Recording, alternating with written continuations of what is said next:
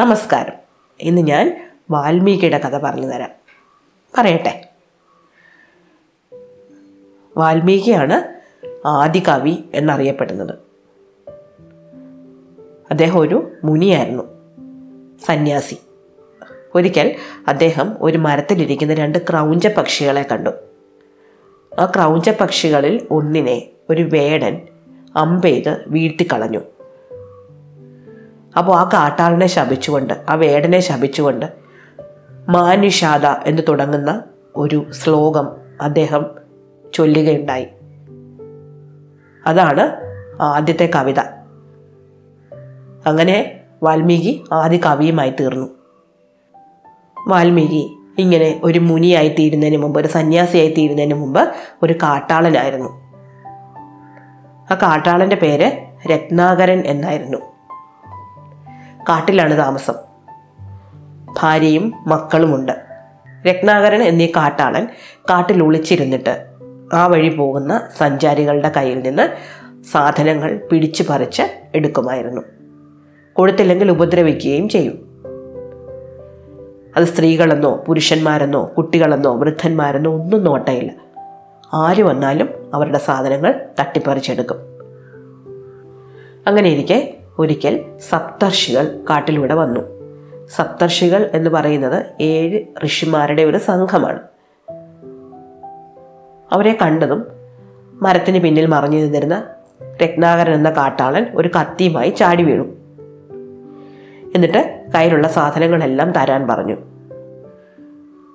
അവർ പറഞ്ഞു, ഞങ്ങളുടെ കയ്യിലൊന്നുമില്ല, ഞങ്ങളുടെ കയ്യിലുള്ളത് ഈ കമണ്ടലു, വെള്ളമെടുക്കാനുള്ള കമണ്ടലു, യോഗദണ്ഡ്, ഇട്ടിരിക്കുന്ന വസ്ത്രങ്ങൾ ഒക്കെ അല്ലാതെ ഒന്നുമില്ല. കാട്ടാളൻ പറഞ്ഞു, അതൊന്നും പറഞ്ഞാൽ പറ്റില്ല, എനിക്ക് എൻ്റെ ഭാര്യയ്ക്കും മക്കൾക്കും ഭക്ഷണം കൊടുക്കാനുള്ളതാണ്, നിങ്ങളുടെ കയ്യിൽ എന്താണോ ഉള്ളത് അത് എനിക്ക് തന്നേ പറ്റൂ. സപ്തർഷികൾ പറഞ്ഞു, സത്യമായും ഞങ്ങളുടെ കയ്യിലൊന്നുമില്ല, ഞങ്ങളുടെ കയ്യിൽ ഈ യോഗദണ്ഡ്, കമണ്ഡലു, ഇട്ടിരിക്കുന്ന വസ്ത്രങ്ങൾ ഇതൊക്കെ ഉള്ളൂ, ഇതൊക്കെ മതിയെങ്കിൽ നിങ്ങൾ എടുത്തോളൂ. അപ്പോൾ രത്നാകരൻ പറഞ്ഞു, ഇതൊന്നും പോരാ, എനിക്ക് എൻ്റെ ഭാര്യയ്ക്കും മക്കൾക്കും ഭക്ഷണം കൊടുക്കണം, അവർക്ക് ഭക്ഷണം ഉണ്ടാക്കാൻ ആവശ്യമായ സാധനങ്ങൾ നിങ്ങൾ എനിക്ക് തന്നേ തീരൂ. അപ്പോൾ ഋഷിമാർ പറഞ്ഞു, അതൊന്നും ഞങ്ങളുടെ കയ്യിലില്ല. ഇത്ര ശാന്തതയോടെ, ഇത്ര ധൈര്യമായി സംസാരിക്കുന്ന ഈ സന്യാസിമാരോട്, ഈ ഋഷിമാരോട് രത്നാകരന് സത്യത്തിൽ ഒരു ബഹുമാനമൊക്കെ തോന്നിയിരുന്നു. സാധാരണ ആൾക്കാർ ഇയാളെ കണ്ടാലുടനെ പേടിച്ച് വിറയ്ക്കുകയാണ് ചെയ്യുന്നത്. ഇതിവർ ധൈര്യമായിട്ട് സംസാരിക്കുകയാണ്, ഒരു പേടിയുമില്ലാതെ. മാത്രമല്ല, അവരുടെ മുഖത്ത് നല്ല ശാന്തതയുണ്ട്. അപ്പോൾ രത്നാകരൻ വീണ്ടും വീണ്ടും അവരോട് കാര്യങ്ങൾ ചോദിക്കാൻ തുടങ്ങി. എന്തുകൊണ്ടാണ് നിങ്ങൾ എന്നെ പേടിക്കാത്തത്? എന്തുകൊണ്ടാണ് നിങ്ങളുടെ മുഖത്ത് ഇത്ര ശാന്തത? നിങ്ങൾക്ക് എന്തുകൊണ്ടാണ് ഇത്ര സന്തോഷം? അവർ പറഞ്ഞു, ഞങ്ങളുടെ കയ്യിൽ ഒന്നുമില്ലെന്ന് ആര് പറഞ്ഞു? ഞങ്ങളുടെ കയ്യിലുണ്ട്, ഞങ്ങളുടെ കയ്യിൽ ഞങ്ങളുടെ പുണ്യകർമ്മങ്ങളുണ്ട്. ഞങ്ങൾ നല്ലത് മാത്രം ചെയ്യുകയും നല്ലത് മാത്രം ചിന്തിക്കുകയും ചെയ്യുന്ന ആൾക്കാരാണ്. ഞങ്ങൾക്ക് വേണ്ടത് ആവശ്യമുള്ളപ്പോൾ ഭഗവാൻ തന്നോളും എന്ന് ഞങ്ങൾക്ക് വിശ്വാസമുണ്ട്. പക്ഷേ നിനക്ക് ഒരിക്കലും ഞങ്ങളെപ്പോലെ സന്തോഷിക്കാൻ പറ്റില്ല, കാരണം നിനക്കെപ്പോഴും നാളെ നാളെ എന്നുള്ള ചിന്തയുണ്ട്. ഭാര്യയ്ക്കും മക്കൾക്കും ചിലവിന് കൊടുക്കണം എന്ന ആഗ്രഹമുണ്ട്. നീ ചെയ്യുന്ന പാപകർമ്മങ്ങളുടെ ഭാരവും പേറിയാണ് നീ നടക്കുന്നത്. അതുകൊണ്ട് നിനക്കൊരിക്കലും ഞങ്ങളെപ്പോലെ സന്തോഷിക്കാൻ പറ്റില്ല. രത്നാകരൻ പറഞ്ഞു, ഞാൻ പാപമൊന്നും ചെയ്യുന്നില്ല. അഥവാ ഞാൻ ചെയ്യുന്നുണ്ടെങ്കിൽ തന്നെ അത് ഞാൻ മാത്രമൊന്നുമല്ല ചെയ്യുന്നത്. എൻ്റെ ഭാര്യയും മക്കളും എൻ്റെ വയസ്സായ മാതാപിതാക്കളും എല്ലാവരും അതിന് ഉത്തരവാദികളാണ്. ഞാൻ അവർക്ക് ഭക്ഷണം കൊടുക്കാൻ വേണ്ടിയിട്ടാണ് ഇങ്ങനെയൊക്കെ ചെയ്യുന്നത്. അപ്പോൾ ഋഷിമാർ പറഞ്ഞു, നിനക്ക് അവർക്ക് ഭക്ഷണം കൊടുക്കാൻ വേറെ എന്തെല്ലാം ചെയ്യാമായിരുന്നു? നീ ഇങ്ങനെ ആൾക്കാരുടെ കയ്യിൽ നിന്ന് പിടിച്ചു പറിച്ചിട്ടല്ലേ ജീവിക്കുന്നത്. അപ്പോൾ നീ ചെയ്യുന്നത് പാപമാണ്.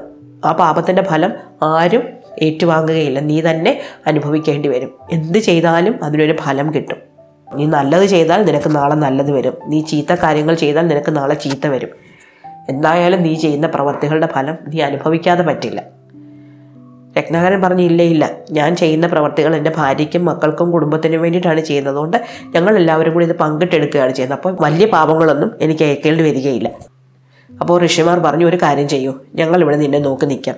നീ നിൻ്റെ വീട്ടിൽ പോയി നിൻ്റെ ഭാര്യയോടും മക്കളോടും മാതാപിതാക്കളോടും നീ ചെയ്യുന്ന പാപത്തിൻ്റെ ഫലം അവർ കൂടി ഏറ്റെടുക്കുമോ എന്നൊന്ന് ചോദിച്ചിട്ട് വരും.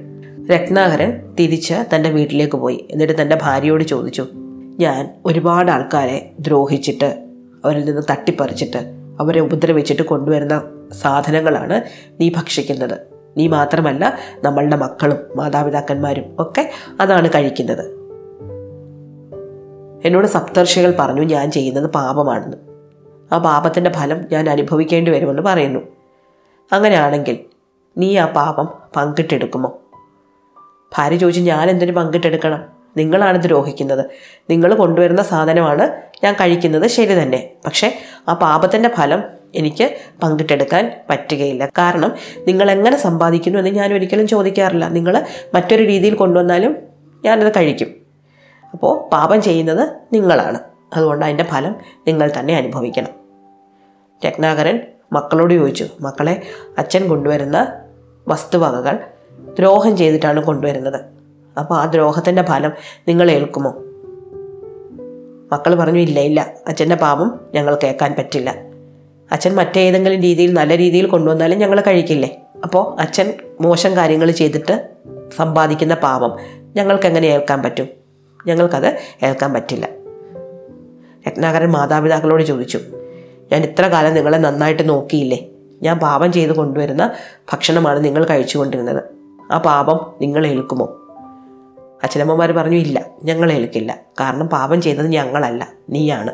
നീ ചെയ്ത പാപത്തിൻ്റെ ഫലം നീ തന്നെ ഏറ്റേ പറ്റൂ. രത്നാകരന് വളരെ വിഷമമായിപ്പോയി. കുടുംബത്തിന് വേണ്ടി ഇത്രയധികം കാര്യങ്ങൾ ചെയ്തിട്ട് പാപം എല്ലാം താൻ ഏൽക്കേണ്ടി വരുന്നു. അയാൾ തിരിച്ച് സപ്തർഷികളുടെ അടുത്തേക്ക് പോയി.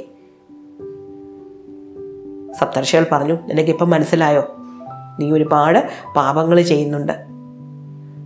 ഈ പാപങ്ങളുടെ ഫലം നീ തന്നെ അനുഭവിക്കേണ്ടി വരും. ആരും അത് ഏറ്റുവാങ്ങുകയില്ല.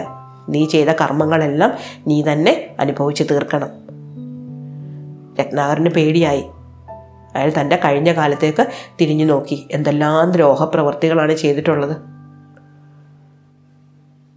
അയാളുടെ വിഷമം കണ്ടിട്ട് സപ്തർഷികൾ പറഞ്ഞു, നീ പേടിക്കേണ്ട, നിൻ്റെ പാപങ്ങൾ തീരാൻ നീ പ്രാർത്ഥിച്ചാൽ മതി.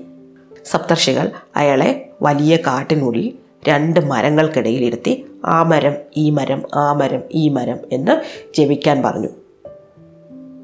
അതുമാത്രം പറഞ്ഞാൽ മതി. നീ ഈശ്വരനെ തന്നെ വിചാരിച്ചുകൊണ്ട് ആ മരം ഈ മരം ആ മരം ഈ മരം എന്ന് പറഞ്ഞുകൊണ്ട് ഈ മരത്തിന് ചുവട്ടിലിരുന്നോളാൻ പറഞ്ഞു.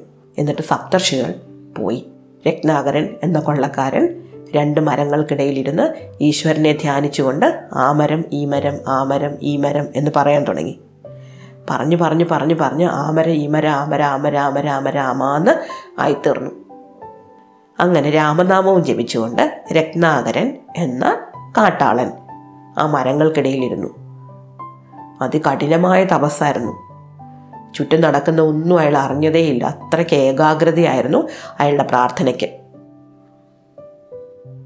അങ്ങനെ ഒരാൾ അനങ്ങാതെ ഇരുന്ന് കഴിഞ്ഞപ്പോൾ അയാൾക്ക് ചുറ്റും ചിതലുകൾ വന്ന് കൂട് കെട്ടാൻ തുടങ്ങി. അയാളതൊന്നും അറിഞ്ഞില്ല. അയാൾ കണ്ണ് തുറന്നതേയില്ല. ചിതലുകളുടെ കൂട് പുറ്റ് വന്ന് മൂടി രത്നാകരനെ കാണാതായി. അങ്ങനെ മാസങ്ങളും വർഷങ്ങളും കഴിഞ്ഞിട്ട് ഒരു ദിവസം സപ്തർഷികൾ ആ വഴി തിരിച്ചു വന്നു. രത്നാകരനോട് ഇങ്ങനെയൊക്കെ പറഞ്ഞിട്ട് പോയെങ്കിലും അയാൾ ഇതൊന്നും കൃത്യമായിട്ട് അനുസരിച്ച് കാണില്ല എന്നാണ് അവർ വിചാരിച്ചിരുന്നത്. അവർ വിചാരിച്ചു പ്രാർത്ഥനയൊക്കെ കഴിഞ്ഞിട്ട് അയാൾ എഴുന്നേറ്റ് പോയി കാണുമെന്ന്. പക്ഷേ ആ മരങ്ങൾക്കിടയിൽ വന്നപ്പോൾ ഉണ്ട് ചിതൽപ്പൂറ്റിനകത്ത് നിന്ന് ആരോ ഭക്തിപൂർവ്വം രാമ രാമ രാമ രാമ എന്ന് ചൊല്ലുന്നു. അവർ ആ പുറ്റ് പൊട്ടിച്ച് നോക്കിയപ്പോൾ അതിനുള്ളിൽ ഇരിക്കുന്നു രത്നാകരൻ. പുറ്റ് പൊട്ടിച്ച് പുറത്ത് വന്ന രത്നാകരൻ്റെ രണ്ടാം ജന്മമായിരുന്നു അത്. പാപങ്ങളെല്ലാം തീർന്ന് അദ്ദേഹം ഒരു സന്യാസിയായിട്ടാണ് പുറത്തു വന്നത്.